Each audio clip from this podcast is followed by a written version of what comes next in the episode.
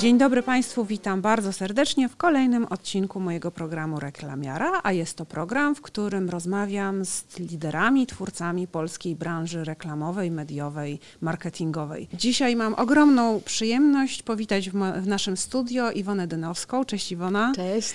Iwona, my pracowałyśmy razem, kiedy ty byłaś szefową działu New Business w O M D, domu mediowym O M D, i ja patrzyłam wtedy na ciebie z taką zazdrością, że masz taką super pracę, bo zdobywasz tych klientów, budujesz, rozwijasz ten biznes, ale nie będziemy dzisiaj rozmawiać o domu mediowym, czy jak to teraz się mówi, o agencjach mediowych, ale będziemy rozmawiać w ogóle o początkach twojej kariery w branży, no w zasadzie mediowej również, a mianowicie o Radiu Zet. Ale zanim trafiłaś do Radia Zet, miałaś jeszcze bardzo ciekawą przygodę kinową.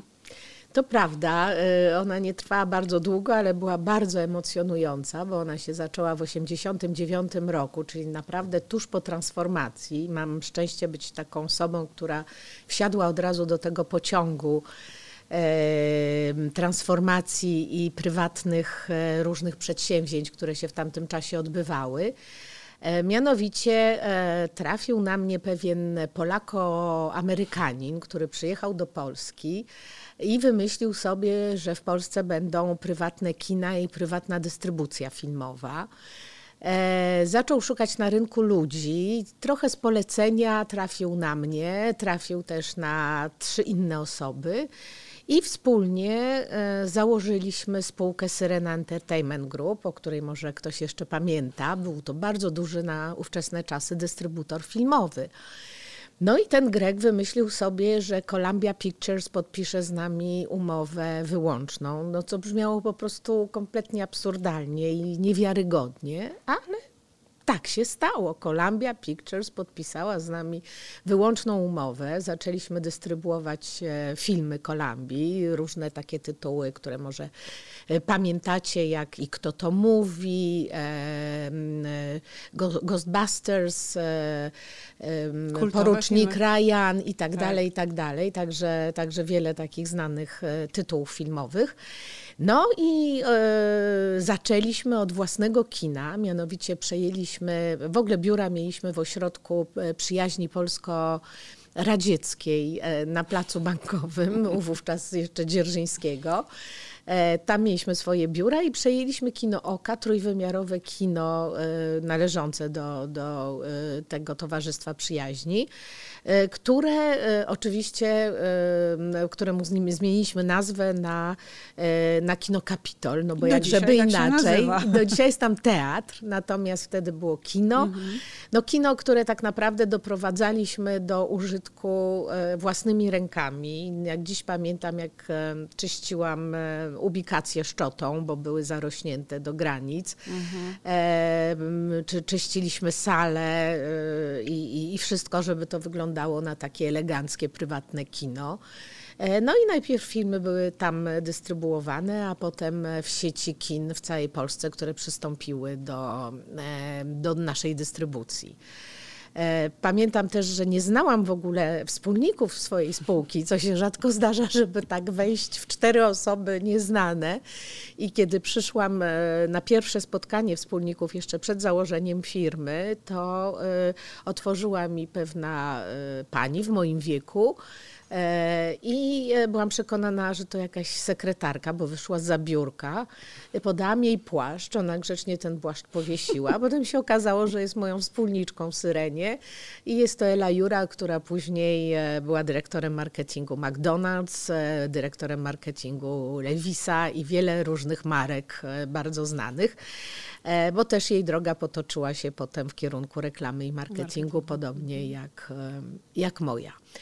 No ale ten Grek okazał się nieznośnym człowiekiem i w pewnym momencie postanowiłyśmy z Elą Jurą odejść z Syreny, bo stosunki międzyludzkie były nie do zniesienia.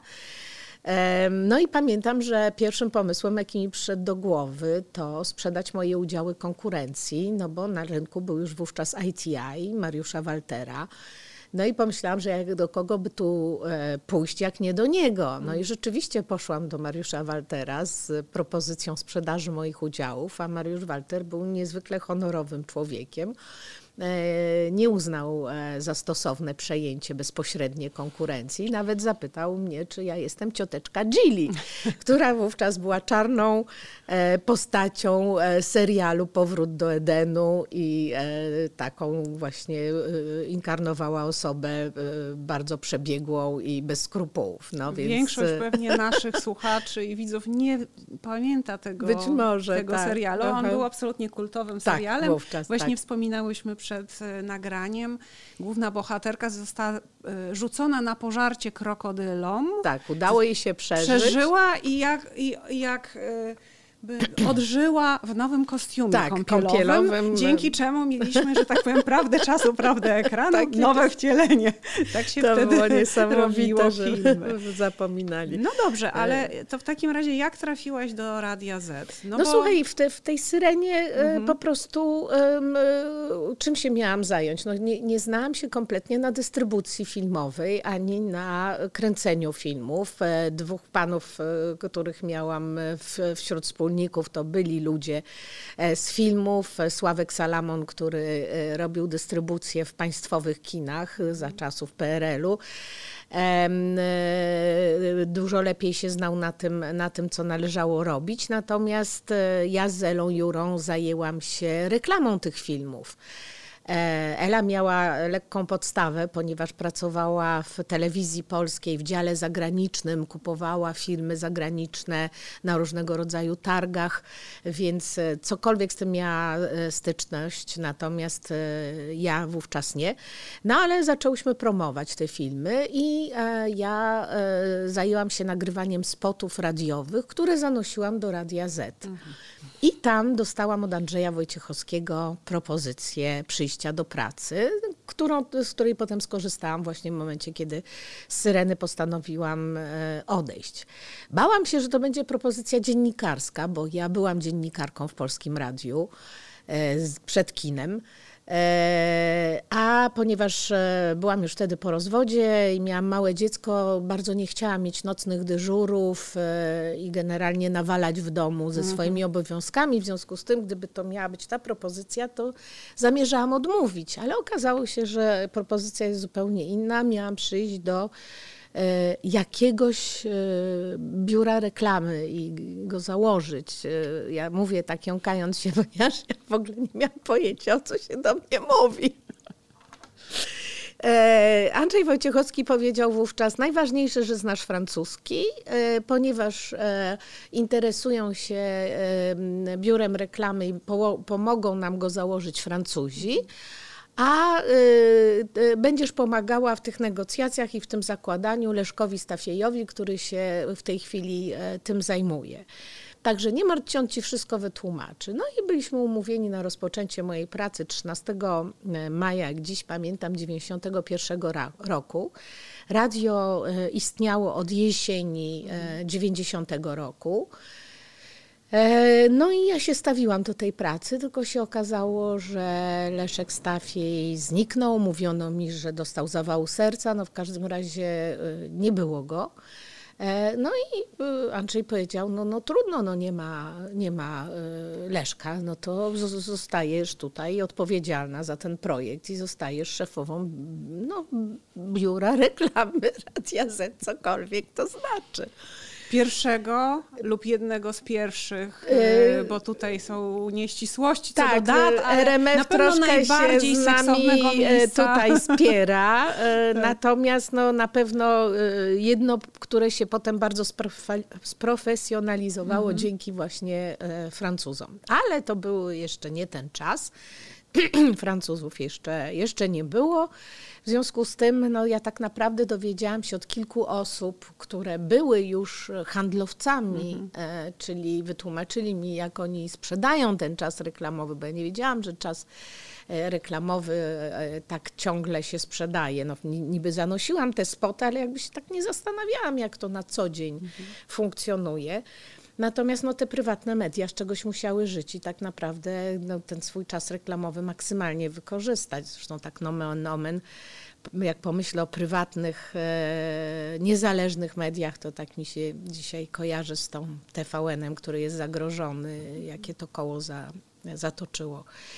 Myśmy te media tworzyli, to, to był super czas, naprawdę pewien, pewien taki, no taka świadomość, że, że, że coś ważnego się dzieje, że, że robimy jakąś super robotę. Tu powstawało radio informacyjne na wzór zagraniczny. Zresztą pamiętam, jak Andrzej Wojciechowski ćwiczył swoich dziennikarzy, żeby czytali wiadomości szybko, nie tak jak w polskim radiu, one były takie wycedzone, tylko właśnie szybko, takim telegraficznym skrótem, i na przykład podpalał kartkę, na której były napisane wiadomości i ona się spalała i trzeba było tak szybko je czytać, żeby po prostu zdążyć, zdążyć. przeczytać, zanim ona się spali. No natomiast ja w tym biurze reklamy dowiedziałam się od, od kolegów Rafała Korsaka i paru osób, które już wtedy były, no jak oni, oni sprzedają, no, że chodzą, ponieważ radio było wtedy wyłącznie warszawskie. Później dopiero dostało konces- koncesję ogólnopolską. Chodzili po okolicznych sklepach, restauracjach, no na Nowym Świecie, chwała Bogu, było tego pełno, a radio, słuchajcie, było w zwykłym mieszkaniu na Nowym Świecie. Nie było żadnych oddzielnych pomieszczeń dla jakichś technicznych osób, nie było, było studio zamykane w pokoju, gdzie czasami pani sprzątająca potrafiła w trakcie emisji wejść z odkurzaczem i po prostu miała swoją robotę do zrobienia. No, dokładnie. No i, i, i przynosili zlecenia, zlecenia reklam, a to którejś restauracji, a to któregoś sklepu. No i to wiecie, był czas tych reklam, gdzie się pięć razy powsta- po, powtarzało numer telefonu, adres. I to była cała reklama, tak? Spoty, spoty były takie bardzo proste. No i można było zamówić dowolną ilość tych spotów i bardzo często po prostu klienci przychodzili z torbami plastikowymi, wypchanymi pieniędzmi, także myśmy siedzieli za stołem kuchennym, mieliśmy taką odsuwaną szufladę i te braliśmy, kolejka była, wszyscy stali w kolejce po tę reklamę. No i płacili, płacili tymi plikami pieniędzy, a my tak upychaliśmy w tym, tej szufladzie tego, tego stołu kuchennego, żeby potem wieczorem pobiec do banku i te pieniądze wpłacić. Mhm. Nie dosyć, że tak to wyglądało, to jeszcze nie wiem, czy sobie potraficie zdać sprawę, bo to dla mnie nawet jest trudne w tej chwili, nie było żadnej maszyny emisyjnej. Tak naprawdę reklamy były nagrywane na, na miejscu w radiu przez kolegów dziennikarzy, którzy robili za copywriterów, przez muzykę, która była też komponowana na miejscu. Moja przyjaciółka Renata Konkę, dziś Wiśniewska, była osobą, która opiekowała się studiem nagrań tych reklam, gdzieś tam w pokoju wygłuszonym nagrywanych, po prostu na kasety magnetofonowe. I te kasety były o danej godzinie wkładane po prostu do magnetofonu, który na emisji no, dawał, dawał w eter te reklamy. Natomiast trzeba było wiedzieć, która kiedy, i do tego służył zeszyt. Myśmy z Renatą potrafiły do trzeciej nad ranem siedzieć i mieć zeszyt na następny dzień. Miałyśmy trzy kolory flamastrów fosforyzujących, żółte, zielone i czerwony. I po prostu przepisywałyśmy reklamy, które idą dalej, na następny dzień danym kolorem, który znaczył pójść dalej. Wykreślałyśmy reklamy, które się właśnie skończyły, bo, bo pieniądze już na nie się skończyły. No i zapisywałyśmy reklamy na jakiś późniejszy okres, którym były już zamówione. W związku z tym no, przepisywanie zeszytu było głównym zajęciem zamiast maszyny emisyjnej, która wiedziała, o której ma daną reklamę puścić. To tak a propos, że nie chciałaś pracować w nocy. O, tak, no właśnie, dokładnie, dokładnie tak, a propos tego, że nie chciałam pracować w nocy, żeby dziecko nie siedziało w domu. No i się nie udało. No ale to nie miało trwać wiecznie, ci Francuzi się rzeczywiście pojawili i myśmy postanowili no, uczyć się jak najwięcej. Miałam przyjemność wówczas, będąc właśnie płynnie francuskojęzyczna, jeździć bardzo często do Francji. Radiem, które się nami zajęło, było European Communication i Régie Radio Music było właśnie ich nazwą biura reklamy i to R R M, Régie Radio Music, stało się jakby symbolem biura reklamy Radia Zet.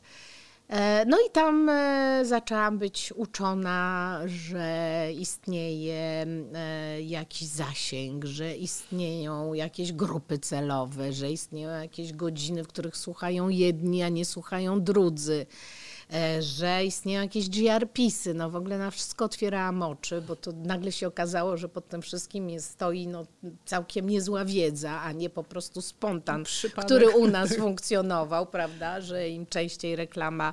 Ja i tak zrobiłam taki porządek, no śmieję się z tego do dzisiaj, że e, e, najpierw można było kupować spoty w dowolnej ilości, a potem stwierdziłam, że to takie nam jedenaście czy trzynaście, jakieś bez sensu, i że trzeba w pakietach sprzedawać te, te spoty, to jeszcze przed tymi Francuzami, i ustaliłam, że to będzie w e, paczkach po dziesięć, bo tak rzodkiewki się sprzedają.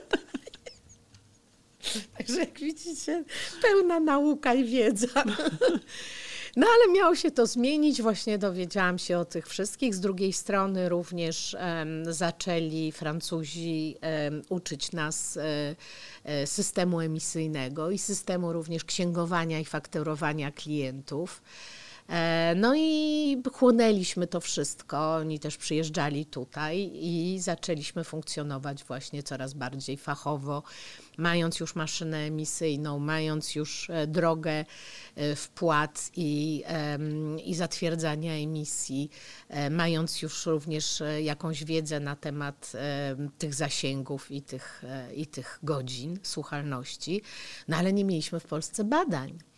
No i tutaj e, słuchałam e, e, twoich poprzednich wywiadów z Elą Gorajewską i z Krzysiem Kruszewskim, no, z którym zaczęliśmy wówczas przygodę dotyczącą właśnie e, badań. Ela Gorajewska, z, z nią najpierw rozpoczęliśmy, zleciliśmy jej pierwsze badania zamówione przez Instytut Badań Francuski Mediametrii dotyczący właśnie zasięgów i, i godzin słuchania przez poszczególne grupy celowe.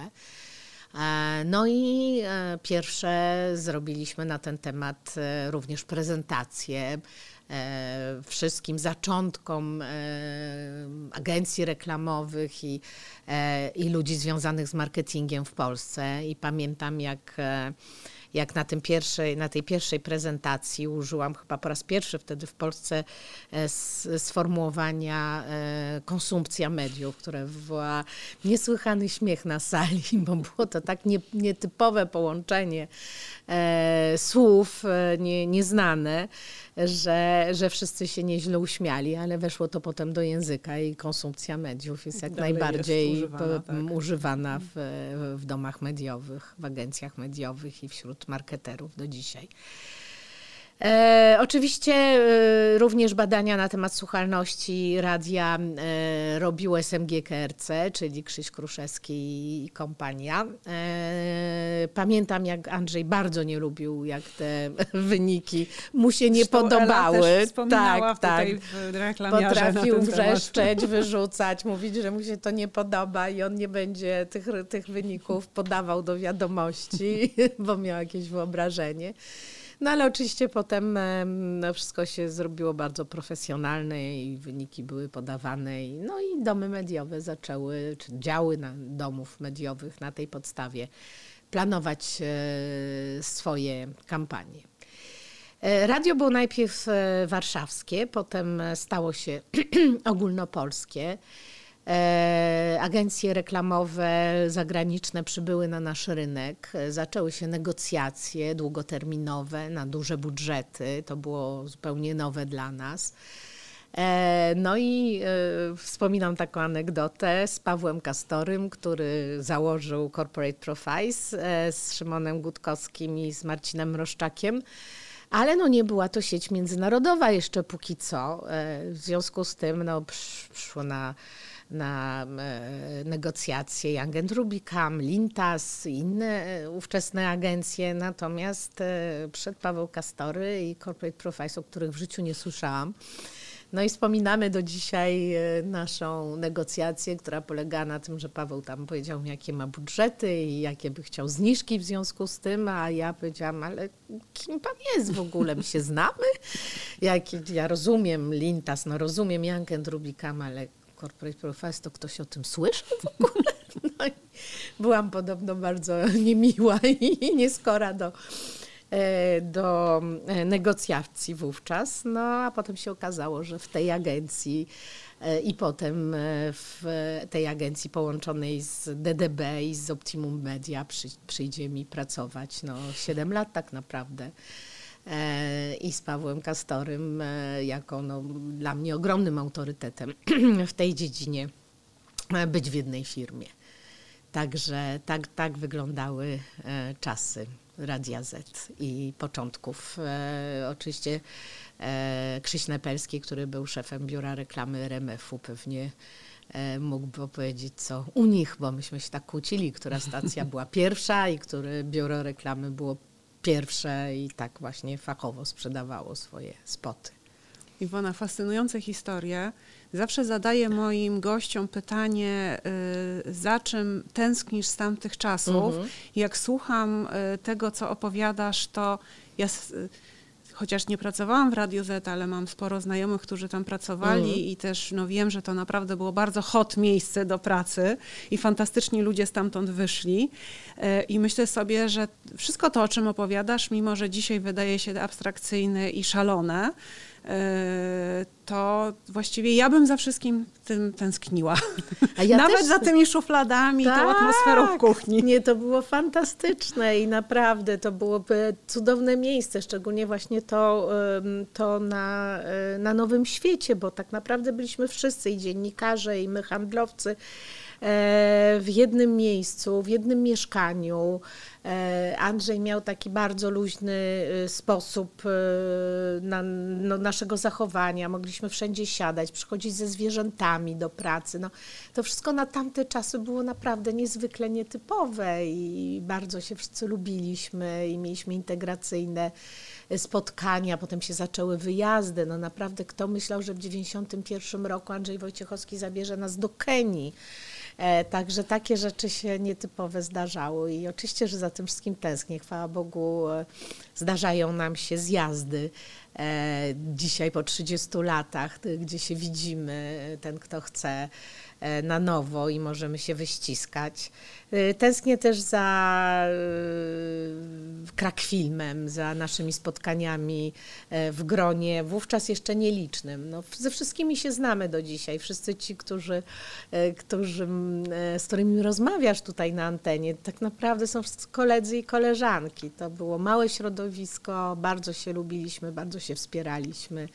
I naprawdę fantastyczne czasy takiego budowania. Każda z rozmów w zasadzie podkreśla to, każdy z rozmówców to podkreśla i myślę, że to jest ogromna wartość tamtych czasów. Mam nadzieję, że to też jest wartość tego podcastu, że właśnie wspominamy tamte czasy i pokazujemy, że, że to jest bardzo fajne środowisko, że te relacje, przyjaźnie i też no, takie relacje biznesowe uh-huh. można budować długofalowo w oparciu właśnie o przyjaźnie, wsparcie i, no i pasję. Bo uh-huh. myślę, że to, co w tamtych czasach było w większości, jeśli nie we wszystkich nas, to, to, to ogromna pasja, pasja prawda? I taka, tu wiele, wielu z moich gości mówi o tym, że my mieliśmy ten power, mieliśmy uh-huh. takie poczucie, że zmieniamy rzeczywistość, tak. Ale to jest prawda, to o czym ty mówisz. Uh-huh. Wy wprowadzaliście pierwsze, niezależne, chciałam użyć słowa wolne, ale wolne, tak, wolne, wolne. wolne media w Polsce po mm. właśnie upadku komunizmu. komunizmu. Mm. Więc rzeczywiście to było budowanie czegoś zupełnie niezwykłego. No i myślę sobie, też rozmawiałyśmy o tym przed nagraniem, to dzisiaj szczególnie, w dzisiejszych czasach ma taką ogromną wartość tak. I, tak. I, i, i tak myślę, że dość mocno nas dotyka tak. gdzieś tutaj tak. na poziomie, że tak powiem, serca albo nawet splotu słonecznego. Tak. Masz rację, masz rację. No, czasy przychodzą niesamowite po tym, kiedy to wszystko zostało zbudowane, że jest zagrożone, aż mi się wierzyć nie chce. Miejmy nadzieję, że przetrwamy i będzie dobrze. Mhm. Bardzo Ci, Iwona, dziękuję za ja to również. spotkanie i za tą no, petardę fantastycznych opowieści i fajnych wspomnień. Bardzo serdecznie Ci dziękuję. Państwu również dziękuję za to, że oglądacie Reklamiarę i zapraszam oczywiście do kolejnych odcinków. Do zobaczenia. Do widzenia.